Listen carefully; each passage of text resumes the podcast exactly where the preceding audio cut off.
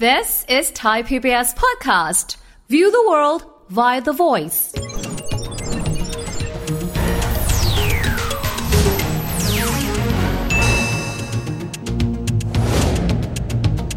สวัสดีครับ ตอนรับเข้าสู่เศรษฐกิจติดบ้านในวันนี้นะครับ กับเรา 2 คนผมวิทย์สิทธิเวคินนะครับ ผมไกด์รัฐศักดิ์สกุลวัชระอนันต์ครับ วันนี้มาคุยถึงเรื่องของประเด็นเศรษฐกิจโลกแตกนะครับ คือหนี้นอกระบบครับ เราจะได้ยินอยู่บ่อยๆ นะว่า เวลาเป็นหนี้นอกระบบแล้วเนี่ยทำไมใช้เท่าไหร่ก็ไม่หมด เออ ดอกเบี้ยก็สูงมหาศาลเลยทำไมมันปกติมันด้วยหลักการมันคนที่จะหมดไปแล้ว เขามีหลักคิดการบริหารอย่างไร และทำไมคนที่เป็นหนี้นอกระบบเขาถูกอะไรบีบหรือจึงไม่สามารถที่จะเข้าไปสู่หนี้ในระบบได้ ทั้งทั้งๆที่ตอนนี้ก็จะมีแพลตฟอร์มมากมาย บอกว่าเราอยากเป็นกำลังให้กับคนที่เข้าไม่ถึงสินเชื่อ ตกลงแล้วมันเกิดอะไรขึ้น วันนี้คุยประเด็นนี้กัน แต่ว่าเบื้องต้นเลยครับไกด์ ครับ ทำไมจริง ๆ ก็ฟังแล้วโหดมาตลอดนะหนี้นอกระบบทวงหนี้ก็โหด ผ่อนยังไงก็ไม่จบสักที แล้วทำไมถึงไม่เข้าไปที่หนี่ในระบบของสถาบันการเงินล่ะครับ ผมตอบคำถามแรกก่อนครับ ว่าทำไมคนถึงเข้าไม่ถึงก่อน อืมอืม แบงก์อะครับเขาจะดูทุกอย่างผ่านทางสเตทเมนต์ครับ อืม เพราะฉะนั้นเนี่ยระดับแรกเนี่ยเราต้องคุยกันณปัจจุบันก่อนนะครับว่า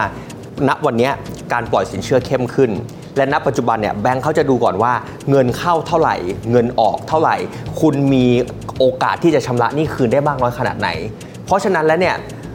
อย่าลืมว่าเรากำลังพูดถึงเงินที่มันไม่ถึง 1 0,000นะครับหรือ 20,000 เพราะฉะนั้นกลุ่มคนที่จะเข้าถึงเงินกลุ่มเนี้ยจะต้องเป็นลักษณะของพ่อค้าแม่ค้าตามตลาดนัด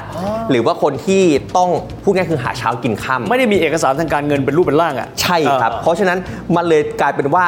กำลังจะเข้ารอบแรกแล้ว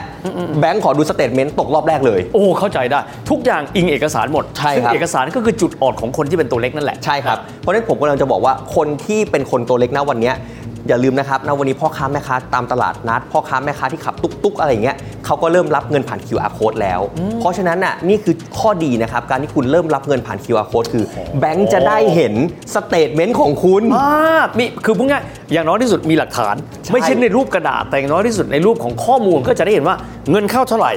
เงินออกเท่าไหร่ ใช่ พูดง่ายคือมีมีเขาเรียกภาษาฝรั่งเรียกมีฟุตพิ้นเนาะ ใช่ครับ มีรอยเท้าทางการเงินให้เห็นอยู่ ใช่ครับ เพราะฉะนั้นเนี่ยเห็นด้วยกับคนที่ต้องแบบเปิด QR code แล้วรับเงินอันเนี้ยข้อดีอย่างหนึงแหละแต่ทีเนี้ยมันจะมาตอบคำถามต่อว่า เอ๊ะทำไมเข้าไม่ถึงแล้วใช่ไหม อ่า คำถามที่ 2 คือหลายคนตั้งคำถามว่า และทำไมดอกมันแพงแพง นั่นสิ เออ คือจริง ๆ แล้วเนี่ย ถ้าดอกเบี้ยสูงกว่าธนาคารเล็กน้อย ก็พอไหว แต่มันดูแล้วมันแพงค่อนข้างเยอะมันเป็นเพราะหลักคิดถึงได้มีความแตกต่างกันแบบเนี้ยครับ ผมพูดในลักษณะแบบธุรกิจเลยนะฮะ แบงค์เนี่ย เมื่อเขาเห็นความเสี่ยงแล้วเนี่ยเขารู้แล้วว่าปล่อยได้ไม่ได้ ระหว่างปล่อยไม่ได้ เพราะเขาเห็นคนนี้เสี่ยง แต่เขามีการพิจารณามาแล้ว ก็คือแค่ไม่ปล่อย แต่ถามว่าการที่ปล่อยเขาต้องปล่อยในกฎเกณฑ์ที่มันพอเหมาะพอควรเพราะมันมีกฎหมายของแบงค์ชาติกำกับอยู่ถูกต้องไหมครับ อ่าฮะ มันจะอยู่ประมาณ 17-25%ไม่เกินนี้แต่เป็นแบบลดต้นลดดอก แต่ ธุรกิจที่มันเป็นตัวเงินกู้นอกระบบเนี่ยเฮียเขามี fast track เออ fast track คือโทรปุ๊บ ได้เงินปั๊บเลย อนุมัติไว อนุมัติไว ไม่ต้องดูอะไรเยอะ ไม่ดูอะไรเยอะ เออ แต่ในความที่เขาไม่ดูอะไรเยอะนี่แหละครับ คือเหมือนถ้าสมมติผมมีสเตทเมนต์มาดู ผมรู้ว่าคุณวิทย์เนี่ยควรได้เงินเท่าไหร่ ผมจะรู้ผมได้เงินกลับมาเท่าไหร่ แต่การที่เจ้าหนี้นอกระบบไม่รู้เลยว่าคุณวิทย์เป็นคนยังไงเขาเลยต้องคิดดอกสูงไงครับ พูดง่ายคือเขารับความเสี่ยงเยอะกว่า ใช่ครับ อันเนี้ยพูดกันแบบเห็นอกเห็นใจกันเลยนะว่าไอ้เจ้าหนี้นอกระบบก็รับก็รับความเสี่ยงเยอะ เยอะอืม และเขาต้องคิดดอกสูงสูงแบบอัตราประมาณ 300%ต่อปีอ่ะเพราะอย่าลืมนะครับว่า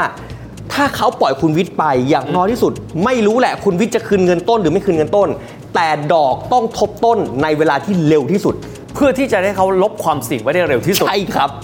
โอเค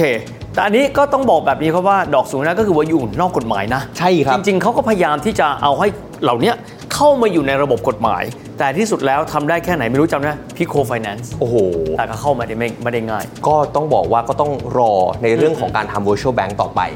ทีเนี้ยผมจะมาตอบคำถามต่อว่า และที่บอกว่ากู้เงินหมื่นเนี่ยทำไมมันถึงไม่หมดสักที นะนี่ เออ ก่อนไปตรงนั้นขอถามนิดหนึ่งบางคน เออ ได้ได้ยินคำนี้ แต่ว่าอาจจะยังไม่คุ้น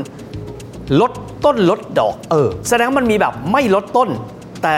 ลดดอกอธิบายให้ฟังได้ไหมครับ เอาง่ายๆครับ สินเชื่อแบบลดต้นลดดอกมันคือสินเชื่อแบบธนาคารที่เราไปเวลาไปกู้บ้านนะครับ ปกติแล้วเนี่ยถ้าสินเชื่อลดต้นลดดอกถ้าเขาเวลาเขาคิดเนี่ยสมมติอย่าง 25%ต่อปีใช่ไหมครับแต่เวลาคำนวณจริงๆอ่ะมันจะไม่ถึง 25%ในแต่ละปี เพราะไอ้เงินที่เราจ่ายในแต่ละเดือน มันตัดดอกไปแล้ว และมันตัดเงินต้น โอ้ เมื่อเงินต้นมันน้อยลง ดอกที่คิดในเดือนต่อไปก็จะลดลง พูดพูดง่ายค่างวดที่เราจ่ายแต่ละเดือน เขาเกลี่ยออกเป็น 2 ก้อนแล้ว ใช่ครับ ไปลดต้นด้วย เพื่อทำให้สารตั้งต้นเนี่ยหดตัวลง ถูกต้อง ดอกเบี้ยเราก็น้อย แต่อันนั้นคือทำงานแบบธนาคารและสถาบันการเงินที่อยู่ในระบบ ครับ อ่า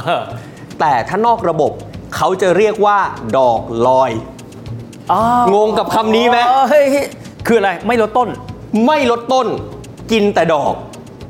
อ๋อแสดงว่าสารตั้งต้น หรือพูดง่ายเงินต้นภาษาฝรั่งเรียก principal ไม่หดเลย ไม่โหดครับ กติกาของการที่คุณอยู่ในเงินกู้นอกระบบเนี่ย เจ้าหนี้เขาจะตั้งกฎในจุดที่คุณไม่สามารถทำได้ เพราะอย่างอย่าลืมนะครับคำว่าดอกลอยผมอธิบายก่อน สมมุติว่าผมเนี่ยเดือดร้อนเงินมาก ผมกู้กับเฮียวิทย์การค้า อืมอืม เฮียวิทย์บอกเฮียวิทย์คิดดอกมาเลย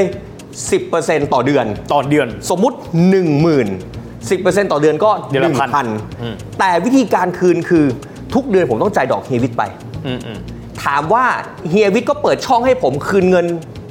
ปิดหนี้ได้ อืมอืม แต่กฎอย่างเดียวคือต้องเอาเงินหมื่นอะมากองให้เฮียวิทย์เท่านั้น โอ้เป็นเป็นพูดง่ายเป็นเงินต้นเต็มจำนวน ใช่ เท่านั้นเลย ดอกคุณก็จ่ายไป แต่ ใช่ ถ้าต้องการเงินเต็มจำนวนเลย ใช่ เพราะฉะนั้นเขารู้ไงครับว่าช่องว่างตรงเนี้ยคือเราต้องบอกก่อนว่าสังคมเราเรามี financial literacy ต่ำมาก ความความพูดง่ายคือความเข้าใจเรื่องการเงิน ใช่ครับ คุณอย่าลืมนะครับ ผมไม่ได้บอกว่าคนที่เป็นหนี้นอกระบบ ไม่ใช่ว่าเป็นคนไม่ฉลาดนะครับ อืมอืม แต่เพียงแค่ว่าถ้ามันมีความจำเป็นที่ต้องไปกู้จริง ๆ คุณต้องบริหารการเงินดีๆจัดๆเลย ต้องดีจัดสมมุติว่ามีเงินรายรับเข้ามา อย่างน้อยเนี่ยคุณต้องเก็บเก็บเงินไว้ส่วนหนึ่ง เพื่อเอาเงินทั้งก้อนเนี่ยไปคืนเจ้าหนี้ แต่ยังไงเจ้าก็ตามเจ้าหนี้เขาก็รู้อยู่แล้วว่าคนทำไม่ได้ก็เลยคิดระบบดอกลอยไป ถามว่าไอ้ที่เสียๆไปเยอะๆเนี่ยเพราะ คนที่ไปยืม คนที่ไปกู้นอกระบบมาเนี่ย ไม่สามารถหาเงินต้นทั้งก้อนไปคืนเจ้าหนี้ได้นะครับ โอ้โห และส่วนใหญ่ก็คือจะไม่ง่ายเหมือนกัน ไม่ง่าย เพราะพอเราได้มาเสร็จปั๊บอาจจะชักหน้าไม่ถึงหลัง ไอ้เงินต้นที่เตรียมเอาไว้จะให้ถึงหมื่นมันก็ไม่ถึงสักที ใช่ครั ก็ บ เลยกลารว่าขยายตัวต่อไปเรื่อย ใช่ครับ เพราะฉะนั้นเนี่ยไอ้ระบบเนี่ยน่ากลัวสุดคือดอกลอย และไม่มีต่อจากดอกลอยด้วยนะ คือคิดเหมือนแบงก์เลย อืม เงินต้นกับดอกเบี้ย จ่ายเฮียต่อเนื่องสมมุติว่าเงินนี้เงินก้อนเนี่ยผมจะจ่ายเฮียปิดทั้งต้นทั้งดอกเลย 30 วัน สมมุติวันหนึ่งผมเดินชักหน้าชักหน้าไม่ถึงหลัง วันนี้ผมขาดส่งเฮียเฮียวิทย์บอกเฮ้ยไกด์ขาดส่งเหรอนับใหม่ ๆ โอ้เพราะมันไม่มีกฎกติกาอะไรควบคุมเลย ใช่ครับ เพราะว่าคนที่ไปกู้ต้องการความด่วนก็ได้ความด่วนนั้นมาโดยง่าย ครับ อีกฝ่ายก็รู้ว่าอีกฝ่ายไม่มีอำนาจต่อรองใด ๆ ก็สามารถใช้กฎกติกาแบบใดก็ได้ ใช่ครับ เพราะฉะนั้นนี่คือความน่ากลัว ถามว่าทำไมถึงหมดยาก ผมเปรียบเทียบมาให้ ผมใช้ระบบการคำนวณของแบงก์ชาติ สมมุติแค่กู้เงินหมื่นเดียวพอ ผมว่าถ้าคนคนที่มีปัญหาทางด้านการเงินชักหน้าไม่ถึงหลังเงินหมื่นเดียวพออแต่จะให้รู้ว่าไอ้หมื่นเดียวเนี่ยมันต่างฟ้ากับเหวยังไง อ่า สมมติสินเชื่อในระบบ 1 0,000ครับเรากู้แค่ 1 ปี ถ้าเป็นดอกเบี้ยของธนาคารเนี่ยส่วนใหญ่แล้วคิดอยู่ที่ 25%ต่อปี แต่เขาคิดแบบลดต้นลดดอก เพราะฉะนั้นแล้วเนี่ยใน 10,000 บาท พร้อมต้นพร้อมดอกคำนวณออกมาเสร็จแล้ว ใน 1 เดือนต้องผ่อนคืนแบงค์เดือนละ 950 บาทเองครับ อืม แล้ อัน ว นี้อันนี้ถ้าเข้าระบบแบงค์ได้นะ เข้าระบบแบงค์ได้ เข้าระบบแบงค์ได้ ผ่อนเดือนละ 950 บาท 12 เดือน ต้นกับดอกรวมกัน 11,400 บาท เห็นไหมครับ ดอกที่จ่ายจริงแค่พันสนะครับ ไม่ได้แพงนะครับ อืม ขนาดคิด 25%ต่อปี เพราะมันตัดทั้งต้น ดอกก็เลยลดลงในงวดต่อไป แต่สมมติว่าเฮ้ย มันต้องเข้าระบบเนี่ย ซึ่งผมไม่สนับสนุนให้ใครเข้านะ แต่ถามว่าทำไมเขาเข้าและหมดยากเพราะแบบนี้ครับ เมื่อกี้อัตราดอกเบี้ยในระบบคือ 25%ต่อปีใช่ไหมครับ ต่อปีอืม นอกระบบเนี่ยเขาเปลี่ยนคำใหม่ฮะจากปีเนี่ยเป็นเดือน แต่ว่าเป็น 10%ต่อเดือน เป็น 25%ต่อเดือน 25%ต่อเดือนเลยนะ ต่อเดือนถ้าอยากรู้ต่อปีก็เอา 25%คูณ ครับ 12 ต่อปีก็เลยเป็น 300%ต่อปีไงครับเฮียคิดดูนะครับ แค่ดูอัตราดอกเบี้ยในระบบกับนอกระบบเนี่ยต่างกันอย่างน้อย 12 เท่า อือหือ แล้วดูดอกชำระครับ กู้หมื่นหนึ่งเหมือนกัน อืม แต่ละเดือนต้องส่งดอกเนี่ย2,500 บาทนะครับ อือหือ ต่อเดือนนะครับ ต่อเดือน หมายความว่าถ้าเจ้าหนี้เก็บดอกได้ครบ 4 เดือน เจ้าหนี้กินต้นแล้ว ถูกต้อง แล้วในเดือนที่ 5 เจ้าหนี้ก็จะได้กำไรจากการปล่อยออก ไป มา เรื่ แห อย ละประเด็นคือว่าถ้าสมมุติว่าในปีนั้น คุณมีความสามารถในการหาเงินหมื่นทั้งก้อนมาปิดได้ คุณจะจ่ายต้นหมื่นหนึ่ง อืม แต่จ่ายดอกสามหมื่น โอ้โห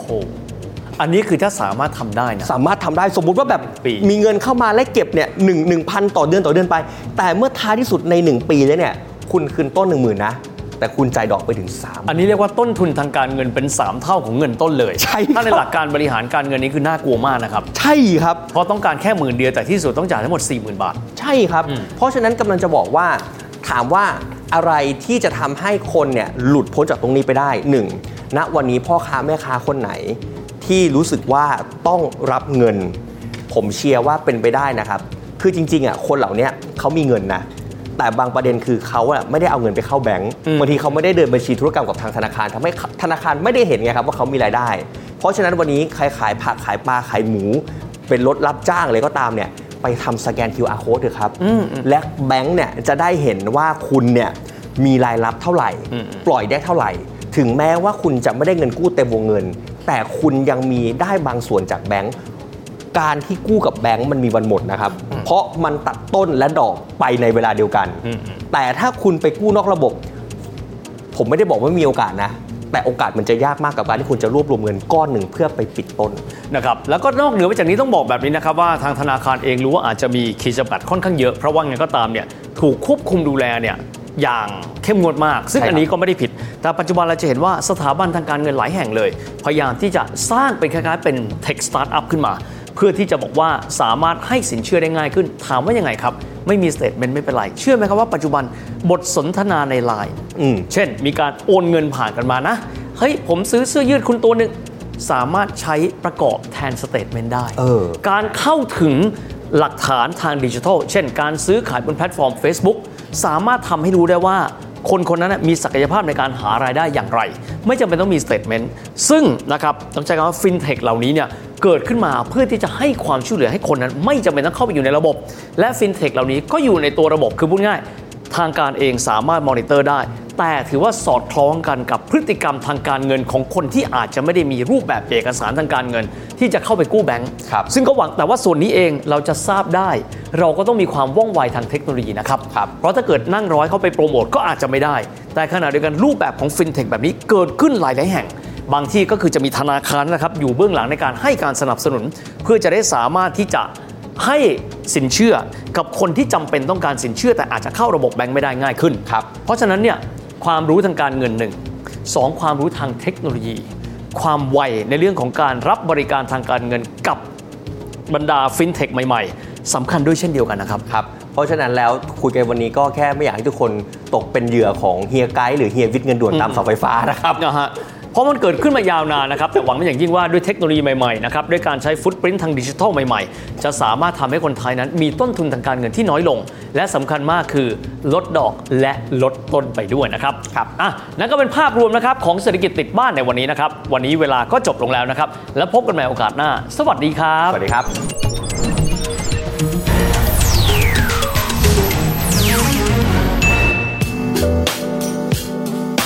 ติดตามรายการทางเว็บไซต์และแอปพลิเคชันของไทย PBS Podcast